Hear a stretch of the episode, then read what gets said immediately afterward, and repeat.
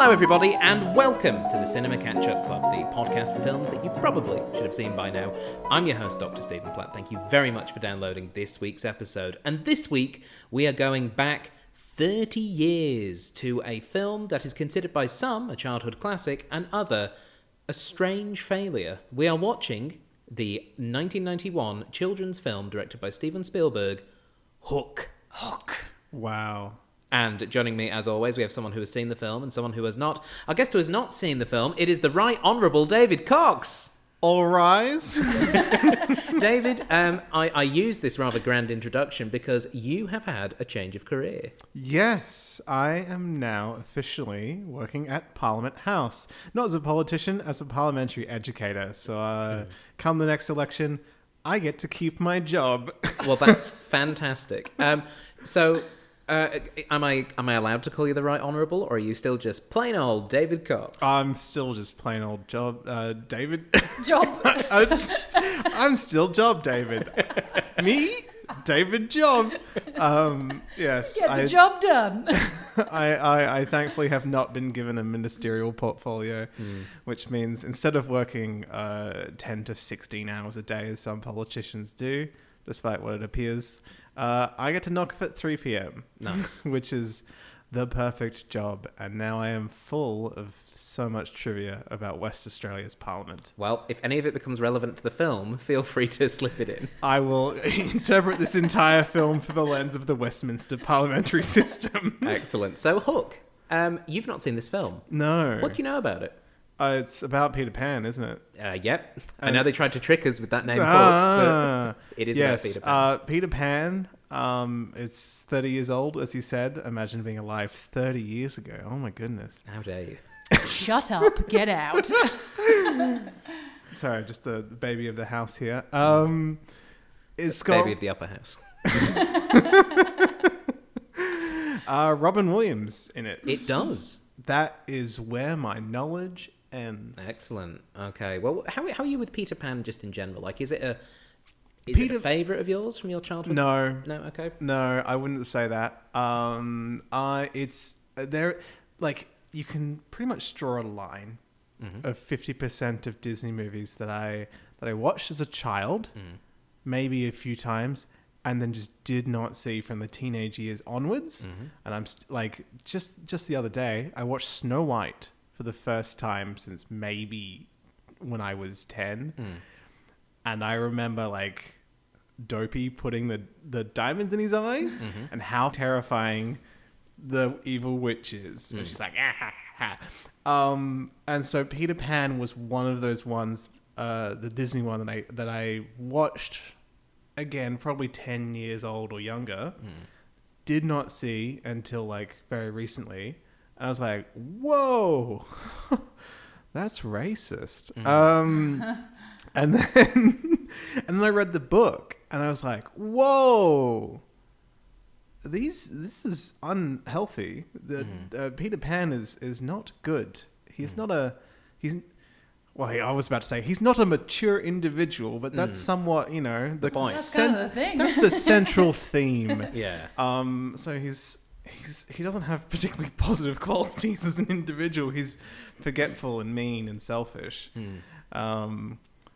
Let's see how likable they make him in this. Okay, well... How much do they divert from the... It is interesting, because this is a sort of a sequel to the general Peter Pan story. Without revealing too much, it is kind of like an unofficial sequel to elements of that original Peter Pan story. So we'll see how you go with it. Luckily, we have someone who has seen the film and back on the program for the first time in over a year. Hello. It's Rhianna Hall. Hello. Yes, everyone drop your bottles. That's... Sorry. Get out of my way. The customary blong of the bottle on the floor as Rhianna re-enters our lives. Rhianna, it's been a year. Wow. How have you been? Pretty good. Yeah. Anything interesting happened in your life in the last 14 months? Well, a few things, I guess. I mean, I got engaged. What? Whoa! So that's quite fun. Well, congratulations. Congratulations. Thank you. I hope it was to someone who's been on this podcast. I've never actually met him before, so we'll see. Oh, okay. No, I'm joking. Yes, no, yes, yourself and the lovely Scott McArdle got engaged. That's the one. So that's very exciting. Yeah. Yes, and Hook. Now, you chirped up in our little online communications when I put up the list of films for the rest of the year and basically said, boy, love me some hooky, or words to that effect. Those are my exact words, yes. So in a vague, non-spoilery sort of way, what can someone like David who hasn't seen this film expect from Hook? Ooh, I guess, yeah, it is kind of a sequel-y vibe to it. I think it does delve into like Neverland quite a lot more than Peter Pan did, I guess. I don't know. I think it's hard. I think the reason I love it so much is because I watched it so much as like a kid, and then again as a teen, and then probably again in my 20s. So it's like one of those films that has such great nostalgia for me. But I mean, you mentioned Robin Williams, but don't stop there. We've got Dustin Hoffman. We've got Maggie Smith. We've got Julia Roberts. Like, I was thinking about it the other day and just kept remembering how many like stars are actually in this movie. The cast is incredible. Yeah. And in particular, there are about 4 that I can recall right now, like uncredited people who are really well known that are in this film. Yeah. And some very obviously in it and some very disguised. Yeah. So yeah, it is a fascinating film. And it's one of those films that I think is really interesting, and I would love to get more of your perspective on this when we have watched the film as well. But it isn't perceived as being a film that did well critically. Like, Spielberg himself looked back on this film as being one that, whilst it didn't fail, it wasn't anywhere, it's nowhere near his top 10 in terms of, like, he wasn't very satisfied with it when it finished. And when it came out, it did get critically panned at the time. But that's so bizarre, because I have, I suppose, a similar experience to you of watching it and growing up and being, you know, a kid and going, this film's great, and sort of being surrounded by, I guess, people who are like-minded because they were the same age. But yeah, about why this film potentially was a bit of a stinker. Yeah, and I think, yeah, when I was watching it in my 20s, I kind of was like thinking of it as a film that not many people knew, and maybe that's why, because it got such a stinking reviews when it first came out. A panning, quite appropriately. I just realised. But yeah, I mean, I guess, you mentioned it's 30 years old, and as am I, so I didn't realise it came out the year that I came out. Yes, well, happy birthday to you, happy birthday to this film. With all that being said, shall we watch Hook? Let's do it. Sure, I mean, from what you've said, it's no war horse, but, you know. We'll let you be the judge of that. I'm down for some of the more obscure Spielberg classics. Okay, well, for those of you listening at home, pop in those DVDs, load up those streaming services, and prepare to shout, Bangarang! Bangarang! As we watch Hook. Hook. Hook. Hook. Hook. Hook. Hook. Hook. Hook. Hook. I'm also participating. Hook. Yep. Rufio! Oh! You will get the context. Okay, yeah. Run home, Jack! Run home, Jack! Yep. Home run, Jack! There's a lot of chanting in this film. There's so much chanting. Get ready. You're gonna...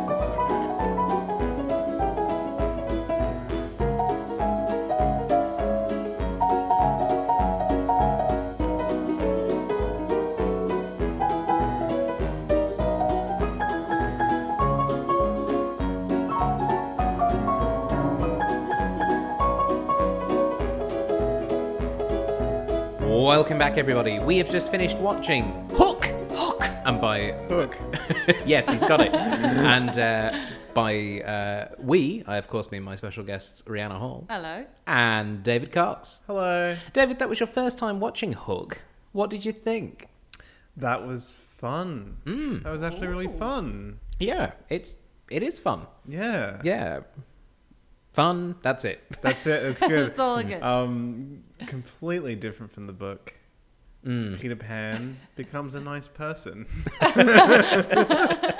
What were your thoughts on taking it this direction of having like an adult Peter Pan who'd forgotten what it was like to be Peter Pan? Well, he grew up. Yeah. I think it's a very interesting twist on the concept of Peter Pan. But also, like, you know, a lot of people watching it. I mean, it's, you know, the book and the movie has been out for a while. Mm-hmm. So a lot of people who read it would have grown up by the time this movie was out. Mm. And possibly had their own children and read the book to their children. And it's just a nice little, you're like, it's okay. Parenthood can be its own adventure. Hmm. I suppose I've never really considered. You've readjusted your expectations. Yeah. I've not really considered that from like a contemporary point of view, because Rhianna, you said before you watched this a lot when you were growing up. Yeah. How was it revisiting? Oh, the same as always. So good. Just filled with nostalgia and those like little moments that you remember from when you saw it as a child, like the food fight. It's probably my absolute favorite scene. When it's like, you're doing it, Peter. And it's all just so colorful. And I think I remember thinking as a kid that all looks so delicious. Yeah, nowadays I still kind of do. Like, I want to eat those paint pies. Yeah, I mean, it is a really, oh god, it is a bizarre film. It is.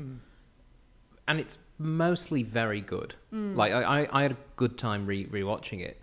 But coming into it, having done a little bit of the research and knowing that at the time it wasn't that well received, I can sort of see why.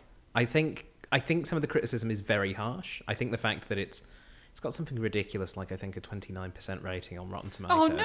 Yes, that is correct. Yeah, it's not that bad by my reckoning. I certainly, I, to be honest, I'd almost, not to spoil the score, but maybe flip it the other way, where I feel as though only 29% of this film is not wonderful. Yeah.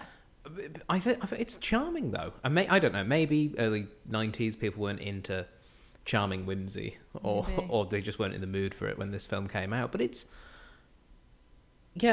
just very enjoyable. I feel like, it's got the classic, you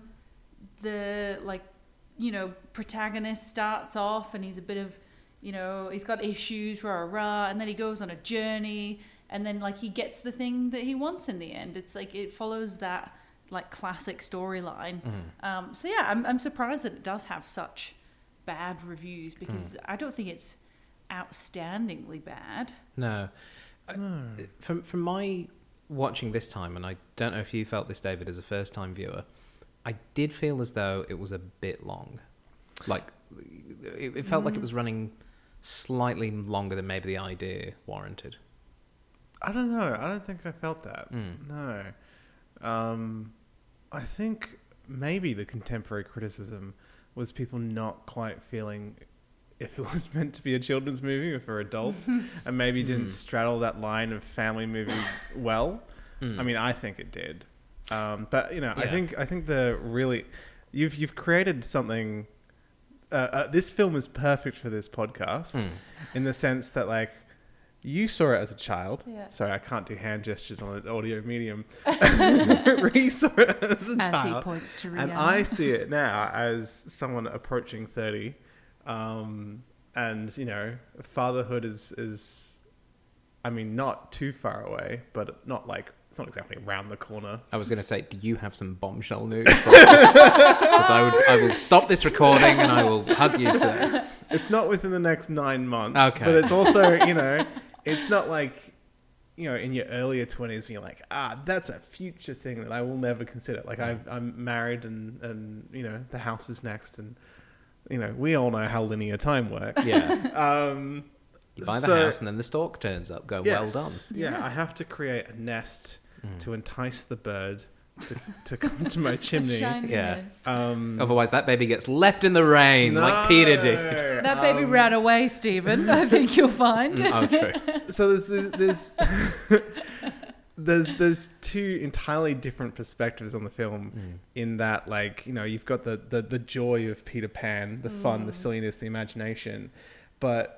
It's not cold Peter Pan, it's Hook. And Hook is our person who's stuck in Neverland because he is already old and cannot face the idea of further aging. And then we have Peter Banning, who has done the aging part Not as much as Hook, who's lost most of his hair. Mm. But there is... It's no longer a story about childhood. Mm. It's a story about coming to terms with adulthood, which I think some people may not have really appreciated what, on the surface level, is also somewhat a children's movie. Because I don't think 8-year-olds really like, oh, good, Dad does love me, you know? Like, I suppose that's quite a good point, because I think a lot of people who, watching it at the time of its release, who were big fans of Peter Pan, like the whole story behind it is, you know, never grow up. Mm. Like, you don't have to, so just don't do it. Being an adult sucks. And then here comes this movie being like, oh, you know, it's like, it's another Peter Pan movie. And it's like, growing up is okay. And everyone's like, no, we don't want to grow up. No, that's not what it's about. But arguably a little bit of a healthier approach. So much more healthy. Yeah, because unfortunately, or fortunately, I suppose, we can't just run off to Neverland and, and stay there exactly as we are, locked eternally as a child. I mean, I appreciate that it doesn't have that sanitized romanticization of, like, the Disney idea of Peter Pan. Because in the book, I don't think he's intended to be a good thing. Mm. It's more of, like, this is somewhat, like... I mean, there is a double-edged sort of the joy of childhood, but also the immaturity and selfishness that comes with a lack of emotional maturity. Because on the way, the journey to Neverland is not, like... an hour. It is over a day, and they nearly fall asleep and die falling out of the sky. Peter Pan will boss the Lost Boys around, and he'll be like, it's time to eat imaginary food. We are all playing the game. And they're like, uh-huh, yeah, Peter. Like, they're starving. Like, and he's stuck in this delusion. And then Disney was like, let's pretend it's not toxic. And so... But then they went, but can we keep the stuff that's a bit racist? Go on then. Go on then. Yeah, I think... I bet a critic was like, where are the Indians? And it's like, it's 1990, so we don't do that anymore. And they're like, Yeah, I think it is interesting comparing this to the 50s Disney animation as well, because it is wildly different in tone, partly because it is set up as this sequel, but really the only things they've sort of retained, which again aren't things which are exclusive to that 53 Disney film, are the general look of the Peter Pan costume when Robin is wearing it. And some slight design elements, which again were not necessarily Disney specific, like Tinkerbell when she's flying around, and Hook's look in general is, there's elements from that film, but they've not quite bled across as much as they could have, which I think might be good in this respect, because it is trying to tell a story that is very different from a lot of other Peter Pan stories. Robin Williams as Peter Pan, not the titular character of the film, but he is our protagonist. He is who we follow throughout this film. He's great. Oh, he's so good. He's just I don't think it's like my favorite role of his, but I cannot think of who you get to play grown up Peter Pan, who then has to like regress back into being a child. I don't know who you could have cast at the time that would have been like more ideal than Robin Williams. Yeah. I think that's it. It's the big star that would have pulled a lot of audiences in as well, having like Robin Williams in it. But yeah, I think having someone who can play like a grumpy old man and also like a child at the same time. And when he's Peter Panning at the start of the film, and when he's like, quite frankly, abusing his family, it's terrifying, because it feels quite real. Not that I've had much experience of like abusive father figures, because my dad was lovely, but like you get this sense of this person who, from his perspective, is like, no, I'm focusing on this and focusing on my job, and this family keeps getting in the way. But at the same time, you see the way that he reacts is completely inappropriate, and he's just completely cut off from his family. It's almost like they exist to spite him almost. And having him transition from that to full-blown Peter Pan with, you know, flying around and all that business.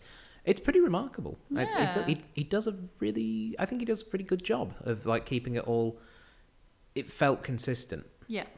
Even though it's such a big change, I also think partly the script used the time that it had pretty well in establishing those steps of he didn't immediately flip from Peter Banning to Peter Pan. There was this sort of steady progression, but as soon as it starts to take hold, then it like rockets up quickly where it's like, yeah, we don't need all this montage business. Just boom, he's Peter Pan. He's got it again. Yeah. But the film is called Hook. Hook. Hook. Hook. Hook. Hook. Hook. Hook. Yes. Hook. Captain James Hook, as played by Dustin Hoffman. David, just what were your thoughts on this version of Hook as our first time viewer? Very good. I love the somewhat melodrama. Don't stop me, Smee. Stop me, Smee. Yeah. He was funny. He was fun. I would not have realized it was Dustin Hoffman until you pointed it out. That's one of the weird things. I doubted after I had said it before, and then when we sat down to watch it, and I was looking at him, and I was like, is it Dustin Hoffman? Have I really shot myself in the foot here? Because it's not him. It's a remarkable transformation. Yeah. I know, like, you know, acting, the point is that you're not yourself. But he's so not himself. Yeah. Like with Bob Hoskins, there's like some inherent Bob Hoskinisms, which is why you get him in. Again, with Robin Williams, like there's things that you can pick up on. But yeah, Dustin Hoffman's just not there. It's just Hook.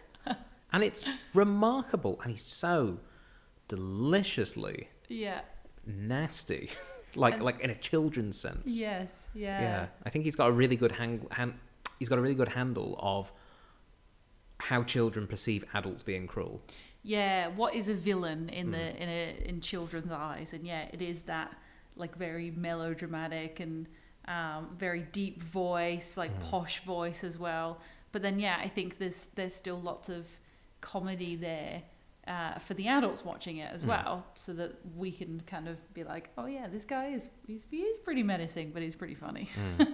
And I just love I love the design in general of this film, but I love the design of his hair and makeup. Like it's so over the top. It's with like even how his eyebrows have hooks. And then the little moustache, and the way the little moustache like ticks against his face when he hears a clock.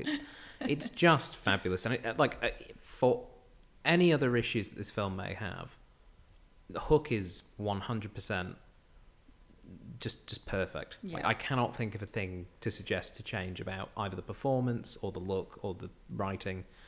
They really nailed Hook.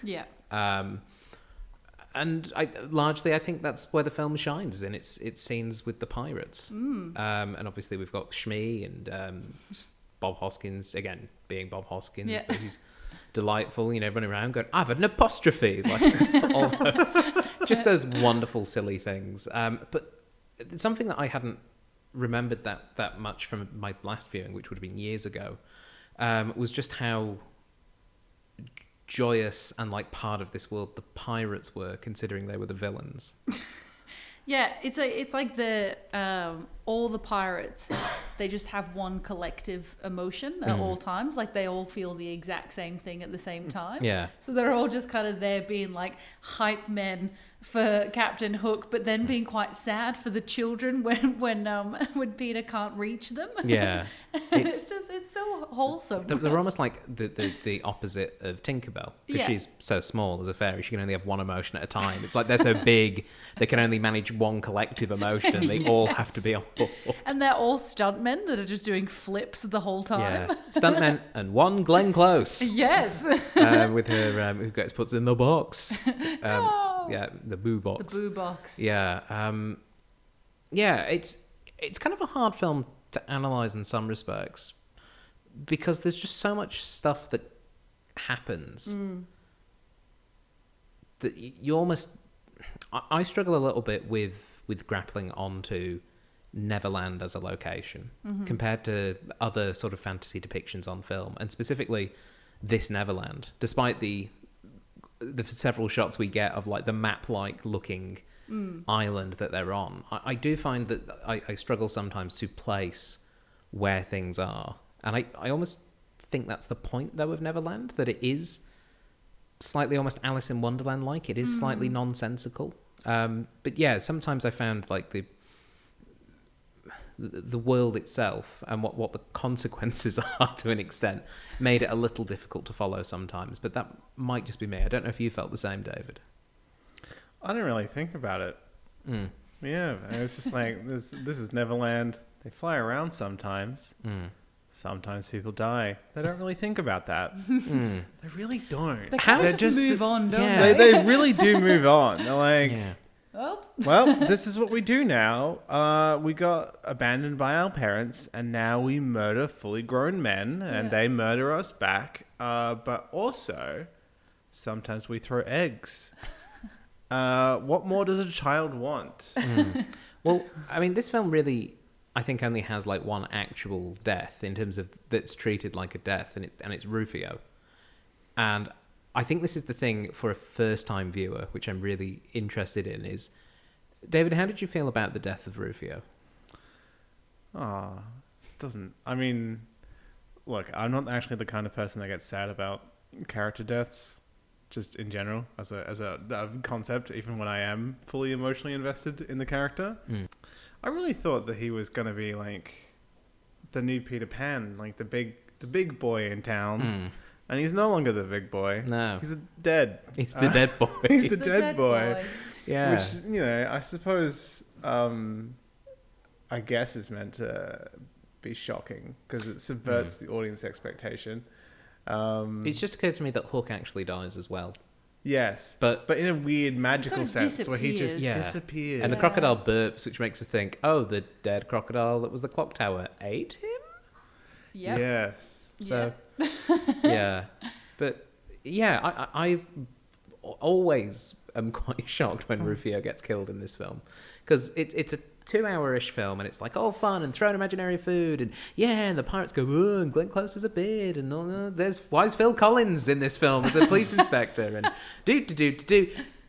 Captain Hook stabs Rufio in the chest, and everyone's real sad for like a hard minute. Yeah, and then we go back and goofing around. We just go back. Well, if he didn't kill Rufio, that bit where he's like, "You kidnapped my children, you deserve to die," and it's like, "Sir, this is a disproportionate response." Mm. You know, he killed a child. Mm.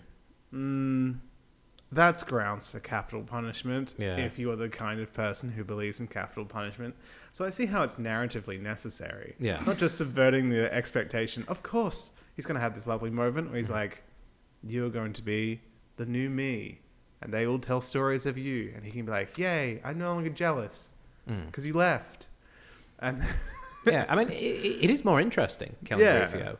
And like, although I do love Rufio, like his last act is to make Jack feel really bad about not wanting to be Peter's son.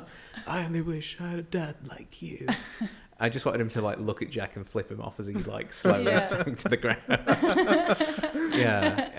But it is shocking, really. It is. Yeah. It still has that impact of no, not Rufio. He had a cool haircut. Yeah, and I think that's it though. I think because it does happen so quick, and then they move on so quick, is why you forget about it every time until we're at the fighting bit and you see Rufio fighting, and then you remember all of a sudden that in moments he's gonna die. It doesn't matter how cool it was when he put that armor on. Yeah. It didn't do anything to save his life. Speaking of the armor, and just in general, the design of this film. So good. There were so many little and big elements that jumped out, and David, I know that you were particularly enamored with how the Lost Boys got ready for war. It was great. This is the somewhat semi-transparent wall of like cloth and armor, and he just walks into it, just like the Kool-Aid Man just busting through a wall. Except now he's got armor plating. Yeah, and they do it more than once. I loved it so much. I was like, can we watch that again? Mm-hmm. So we had to rewind and watch him just like, ugh. Yeah. And that's how I want to get dressed in the morning. It's so efficient. It is extremely efficient. I would love if all my clothes were hung up like that. I could just toonk and they could wrap around me. It saved me so much time getting ready for work. But the set design as well. It's just, it's so huge as well. Like as soon as we get to Neverland, it's, well, I suppose our first introduction is the pirate's point of view, because that's where he kind of ends up. Don't know why Tink didn't just take him straight to the Lost Boys, but here we are. I'm guessing her little wings got tired. Probably. But yeah, and this like giant ship and all these like surrounded by all these like lagoons. And even then when we go to the Lost Boys hideout, it's the place where, yeah, it's all four seasons in a day. You know, he's sliding down this ice, snowy slope. And then moments later, he's in this like sunburnt basketball court with like the ground is actually just cracking underneath. Yeah, it's some incredible design. Love the skeleton. Well, I mean, like when you think about it, aren't the mermaids also the enemies of the pirates? Just like basically every other inhabitant. Yeah, the pirates are definitely like the enemy du jour at the moment. Yeah, and so like when. The idea of having a mermaid, a sexy mermaid on the front of your ship, that's more of an us cultural thing. But when you live in a spot with actual mermaids and they can be like, hey, that's super weird that you're sexualizing us in the front of your ship. And also, we want to drown you. You're like, maybe I don't put it on my ship. Maybe I put a giant, giant skeleton instead. Just to really hit home. I'm a bad person. You know? Absolutely. I love the face on the back of the ship, like which you see in the little model first with Toodles seeing it in the glass bottle, because it's the Hook ship that's in the bottle. I noticed the face. Yeah, it's got like a strange carved sort of like facial structure on the back. It's just lovely. Like I want to be in the Captain Hook's room. I was hoping we were going to come to this. Yep. What a great room. Yeah. First of all, he's got like a little play pool in there. But then his bed lowers on top of the play pool by spinning the wheel, like the ship's wheel. Yeah. Oh, fantastic. Might get confusing in times of maritime combat, but otherwise. Hoist the sails. Wait, that's my bed. Yeah, I think it's great. Not just like it's fun to look at, but also really like drives home the sort of the clinging to immaturity that Hook has as a resident of Neverland. Yeah. Even though he hates it, and it is somewhat like purgatory or limbo, where all the children too young to be baptized go like.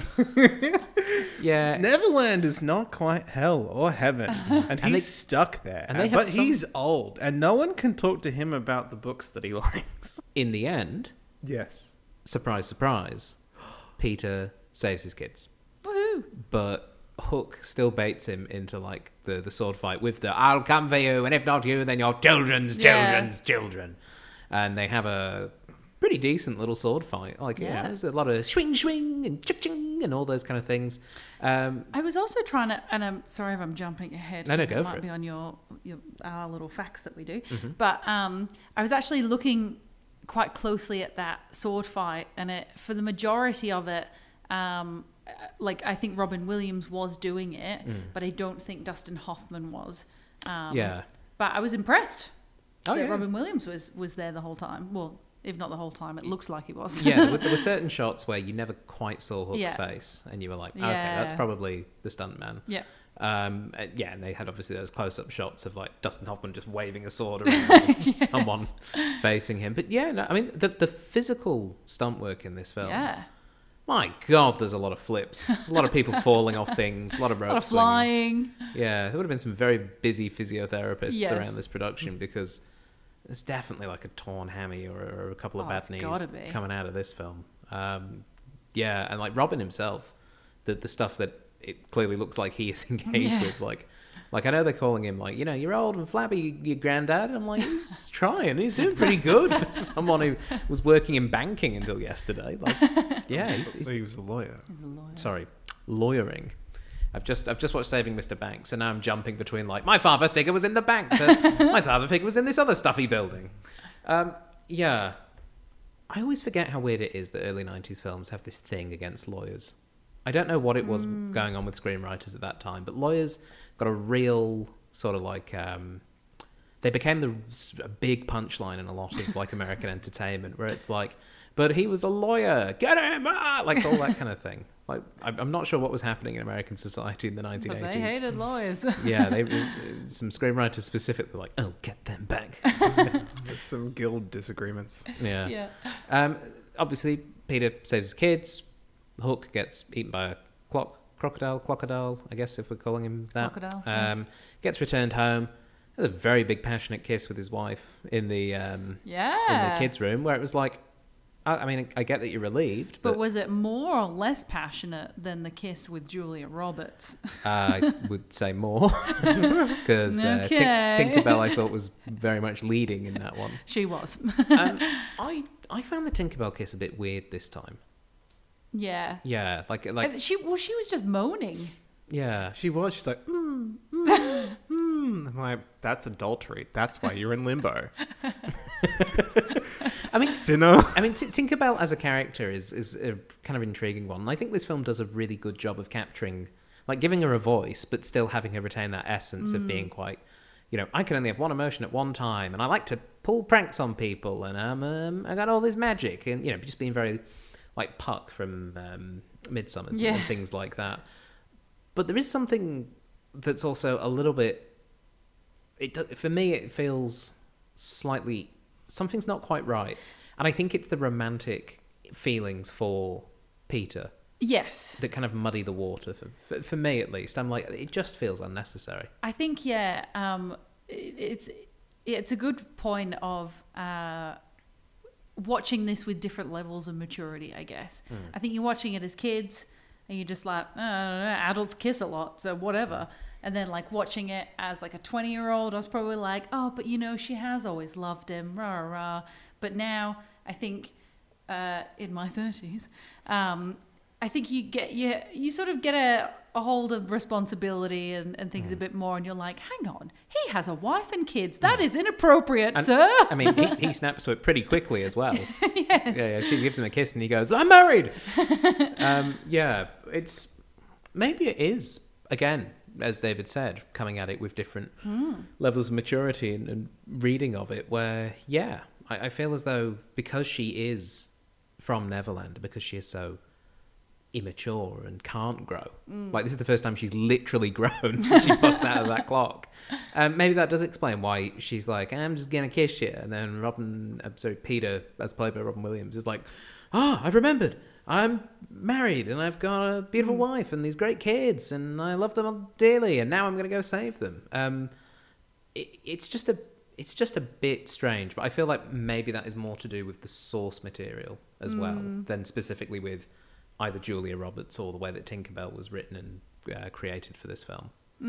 I think, like Tinkerbell always did have, I think you mentioned it, David, when we were watching it, that Tinkerbell always has had this like jealousy streak. And that's kind of her emotion. That's kind of her one emotion. Yeah, she's like, oh, I'm going to kill Wendy. Yeah, like Peter's mine. Peter is mine. I'm going to kill Wendy. Yeah. Also, canonically, Tinkerbell would have been long dead. Fairies don't live very long. Not even in Neverland. Yeah, that's right. They die. Okay. Anyway, an important part of that scene that I think... I don't think the kissing is the narrative weakness. But a part of that scene is, like, Peter forgets about the outside world, which, like, is a thing that happens in Neverland. You start to forget about other things. You're like, oh, this is where I live now. But, like, I mean, that's very necessary to, like, introduce why later on Jack is like, who is this guy with a sword? But...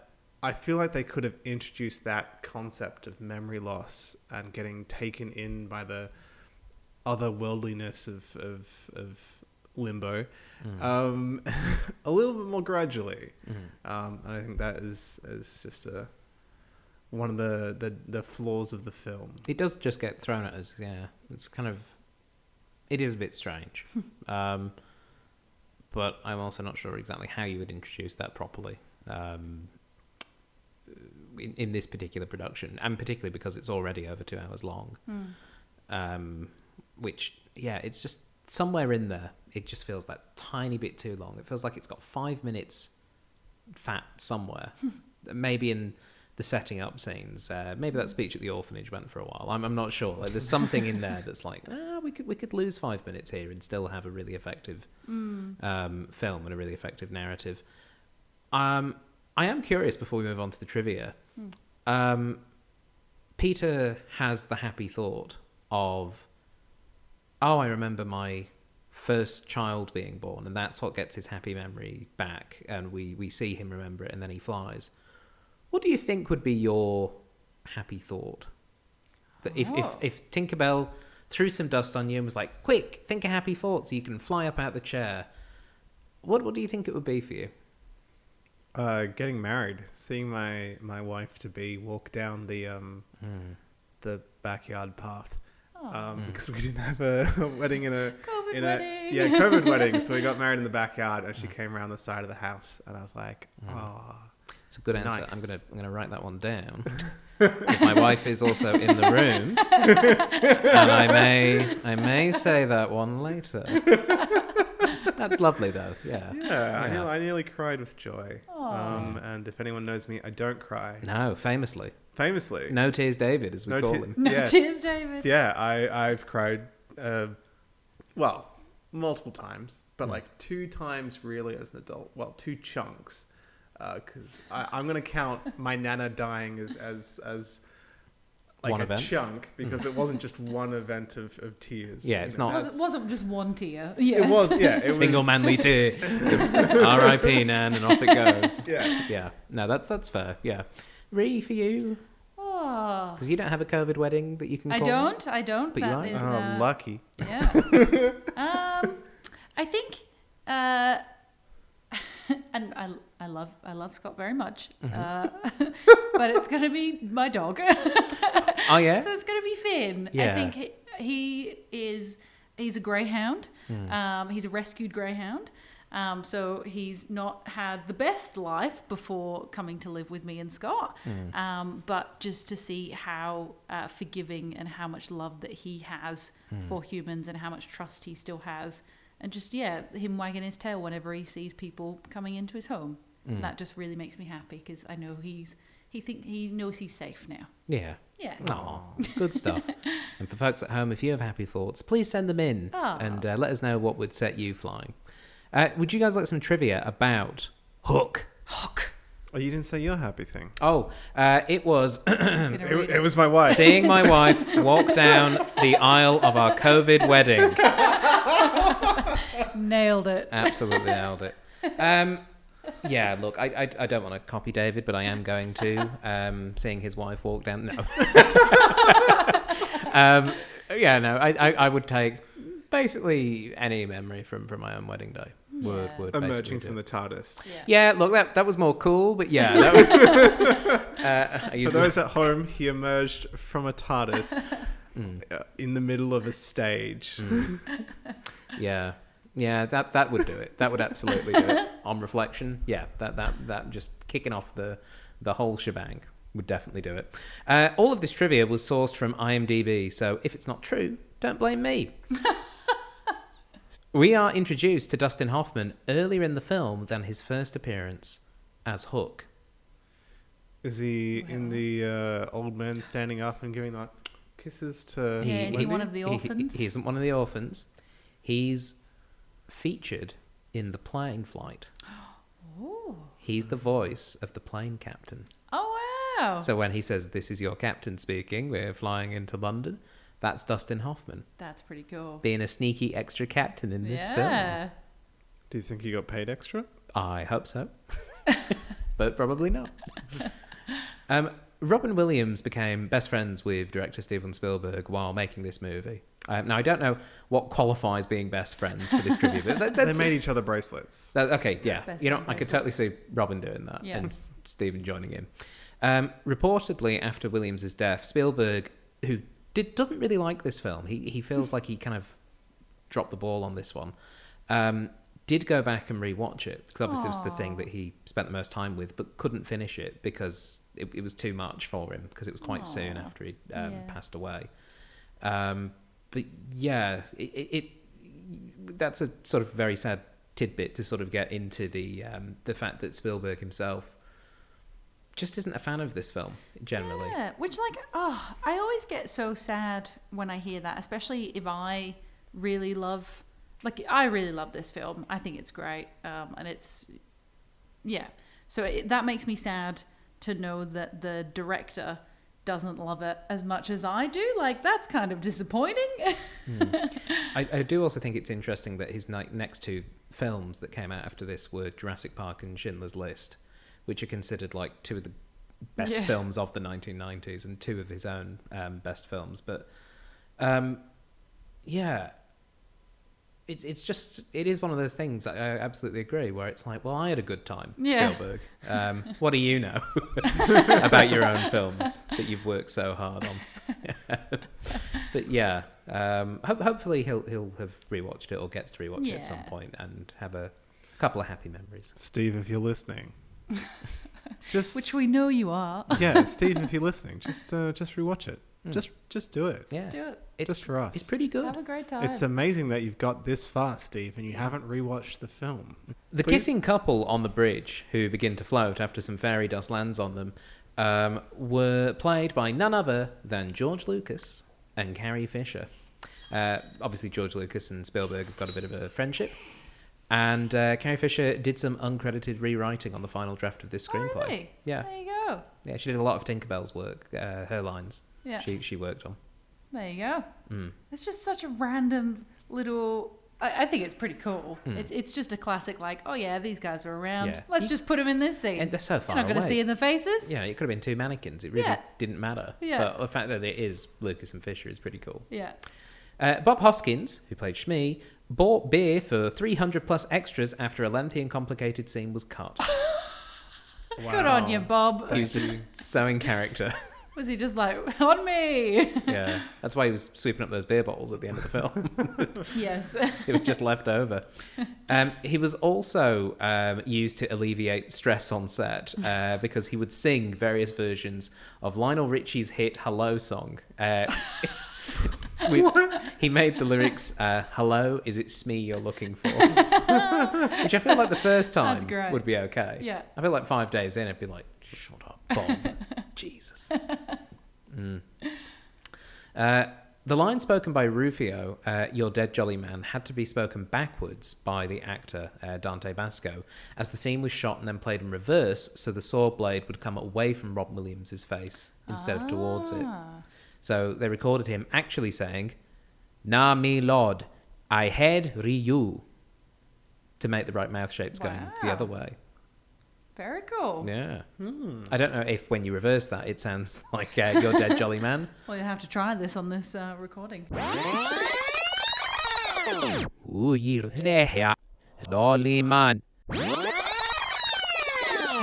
Dustin Hoffman's three children make appearances in this film. His youngest son, Max Hoffman, what a name, plays 5-year-old Peter Pan. His daughter, Rebecca, plays Jane in the play at the beginning of the film. Very cool. And his oldest son, Jake Hoffman, was a Little League player in the baseball game. So cool. Dustin Hoffman, here's my children. He's I've got three of them. You can just put them. Here's all of them. Give them all roles. Robin Williams' upper body and arms were shaved for this role, which we did discuss during the film. That. Not a very hairy Robin compared to how he normally is. Peter and his family flew on the airline Pan Am to London. Pan Am went out of business on December the 4th, 1991, 1 week before this movie came out. Oh, God. Oh, no. How annoying. It's this airline, it's got Pan in the name. Yeah. We have to use it. We're going to do it. Yeah. Oh, how annoyed would you be? Oh, dear. Now, there were a couple of alternate castings that were discussed. Oh, yeah. Including one potential alternate casting for Hook. This is somebody that we know was offered the role and turned it down. David Bowie. Oh. Now, I feel that gets a bit too labyrinthy, maybe. Yeah. Would have just been too sexy. I mean, yeah. Would have been dangerous. But you can imagine him. Rufio. Would have been too much, I think. Yeah, I think so. And again, Dustin Hoffman nails it in this film, so I'd really I'd really rather. Yeah, I think they did the right casting. Yeah, absolutely. Another actor that could have been in this film was Joseph Mazzello. Now, you may not know him by name, but you'll have definitely seen him if you've seen one hit 90s blockbuster. He was a young boy who was considered for the role of Jack, but they ended up not going with him because he was too young at the time. But Spielberg promised him a role in a future film, and he ended up being cast as Tim in 1993's Jurassic Park. He's the little boy that the T-Rex is running around after. So he was almost Jack in this. Yeah. I think it's better being Tim than being Jack. Yeah, he got the better role. Yeah. I'm sure Jack had a great time. Yeah. And I know that the actor who played Jack did grow up to become a lawyer. Yes. Oh, wow. Yeah. But yes. Maybe... Yeah, I think Tim... Well, he's not Tim, but I think Joe did pretty well holding off there. A couple of alternate options for Mr. Smee. I almost feel like you can guess who you would get in the early 90s to play this sort of small, bumbling, wacky sidekick. Oh, I don't know. Like in a 90s American actor to play a wacky comedy. I'm not very good with actors, so I'm just going to put that out there. I'm thinking of two people. Go on. And I cannot remember their names. Okay. The first one is, I think his last name is Knight, the private investigator turned dude in Jurassic... No, is it the guy? Am I thinking of two different people? Are you thinking of Wayne Knight, who was in? Yes. Okay, he isn't one of them, but... Oh, okay. Yeah. And the other one is, our good buddy, one half of the producers. Nathan Lane? I think so. Okay, also not Nathan Lane. Damn. Two actors that were considered for the role were Danny DeVito. Ah. See? That would have been weird, It would have been weird. And maybe weirder, Joe Pesci. Oh, yeah. I'd watched Gone Fishing just yesterday. Oh, yeah? I think he would have made a great Schmidt. I think he'd have been terrifying. And finally... Originally slated for this movie, because the movie was in production for a long time, somebody who thought that they were going to be in the film based off a conversation where they weren't offered a role was Michael Jackson. Oh. Apparently, he and Spielberg discussed this film, where Spielberg basically went, yeah, this is a film I'm thinking of making. And apparently Michael heard it as, this is a film I'm thinking of making with you as Peter Pan. Oh. Because originally, very originally, this was going to be a musical. Ah. That was the original plan for it, was like a big film musical. Spielberg chose to put it away for a while because he was working on the Indiana Jones films, and then when he came back to it in the late 80s, the production had changed and he decided to go away from the musical route. Now, there was never any sort of like evidence that he was ever seriously considering Michael Jackson, but apparently Michael Jackson thought or believed that he should have been playing Peter Pan in a film of some kind that was being done. Woof. Yeah. I mean, it would not have been a good film. I'm just going to put it out there. I have never seen Michael Jackson act. Yeah. Also, what stage of aesthetic was Michael Jackson in 91? A very, very genteel way of putting it. I don't think at any stage of his change in aesthetics would he have been the right choice to play Peter Pan. But, so that's a thing. In an interview with Playboy in 2004, Dustin Hoffman... This is a children's movie. People do read it for the articles. Yeah. And Dustin Hoffman apparently agrees to be in it for the articles, so he's not doing a boudoir shoot. He recalled that his aha moment with Bob Hoskins about their characters was when they decided that they should play them as though they were a gay couple. Ah. They decided to play their characters as a couple of old queens, in quotation marks, because they felt that J.M. Barrie had created them that way. I like them playing it as a married couple, though. Yeah. And I thought, that does translate. It does translate. Yeah. I forgot that this film had a scene where the title character sort of attempts to commit suicide, which again is a surprising turn for a children's film. Just he's holding a loaded gun to his head going, don't try and stop me, don't try and stop me, try and stop me, Smee. It's funny, it still comes across as funny, but on paper, I imagine that was a slightly tricky one to get across. Yeah. I mean, the 90s dabbled with all sorts of themes, didn't they? I mean, and threw it in there as comedy. The 90s had round the twist. Our ideas of what was acceptable for children to consume was different. Children could get away with so many strange things that they watched. Mm-hmm. Even further, if you go back further, like Oliver Twist is rated G, and like people get abused in that. Someone gets murdered. You know, it's the fun, casual murder for children's TV and movies. You know, it's just I've not seen it in many kids' movies before or since. Just one of the main characters just dabbling with the idea of suicide very openly. It was very funny, though. It was good. Yeah, just, Smee, help me, I'm committing suicide. Like, it was sort of that right level of ridiculous for a pantomime. Yeah. Ultimately, I really enjoyed this film. I think it's a really, still a pretty good, fun, solid film, even 30 years on. I think there's still a lot to like about this film. And so that means we get to score the film. We are at the end of the program. Yes, the final scoring doesn't quite work. But yes, it is time for Rhianna, David and I to give this film a score out of 10.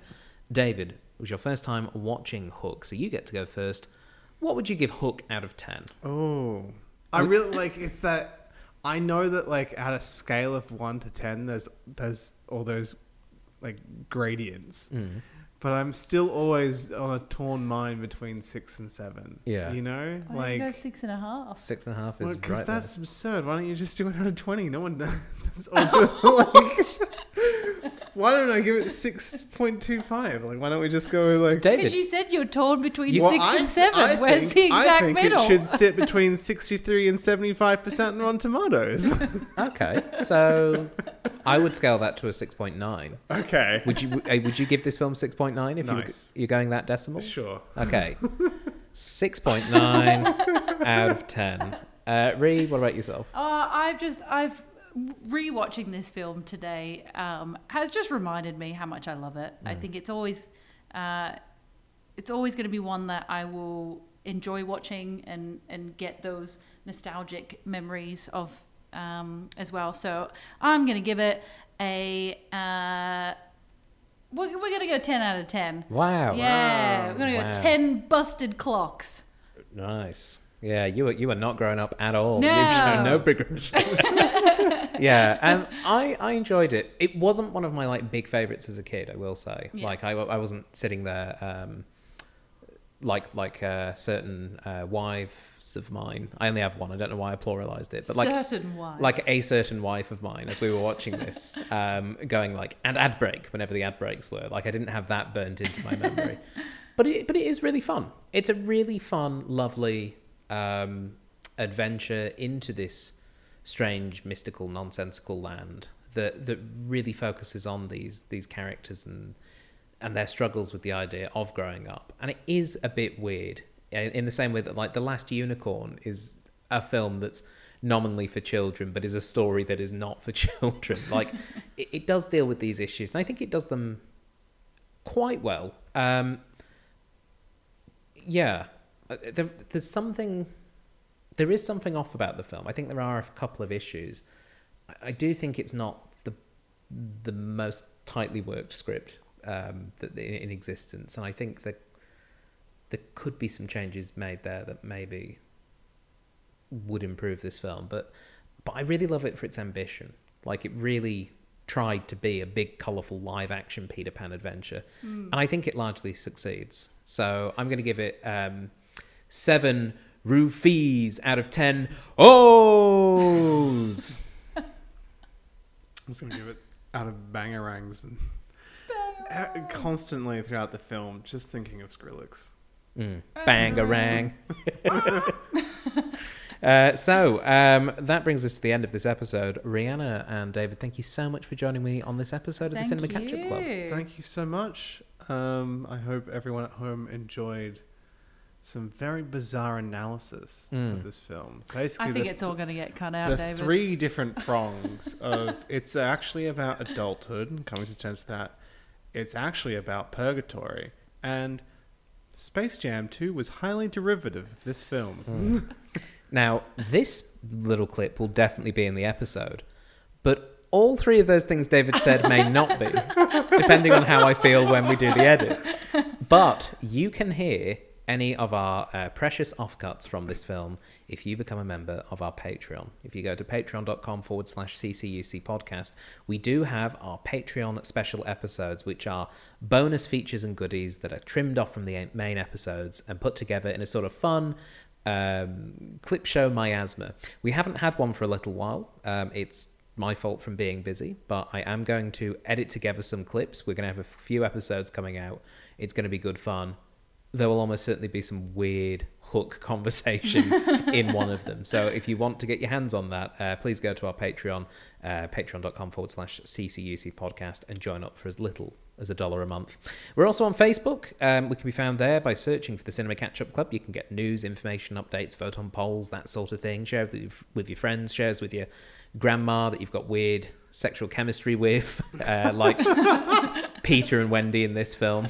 Oh, yes. Not his actual grandma, but I just love how freaked out he got when she started like feeling his shirt, and he was like, "Grandma?"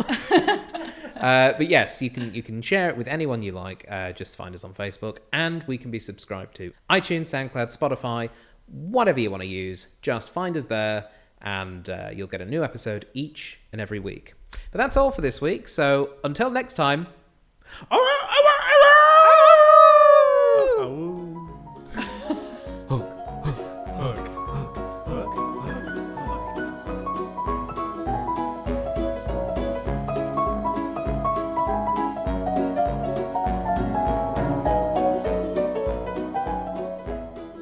You have been listening to a Thought Jar Productions podcast. For more information, please visit thoughtjarproductions.com.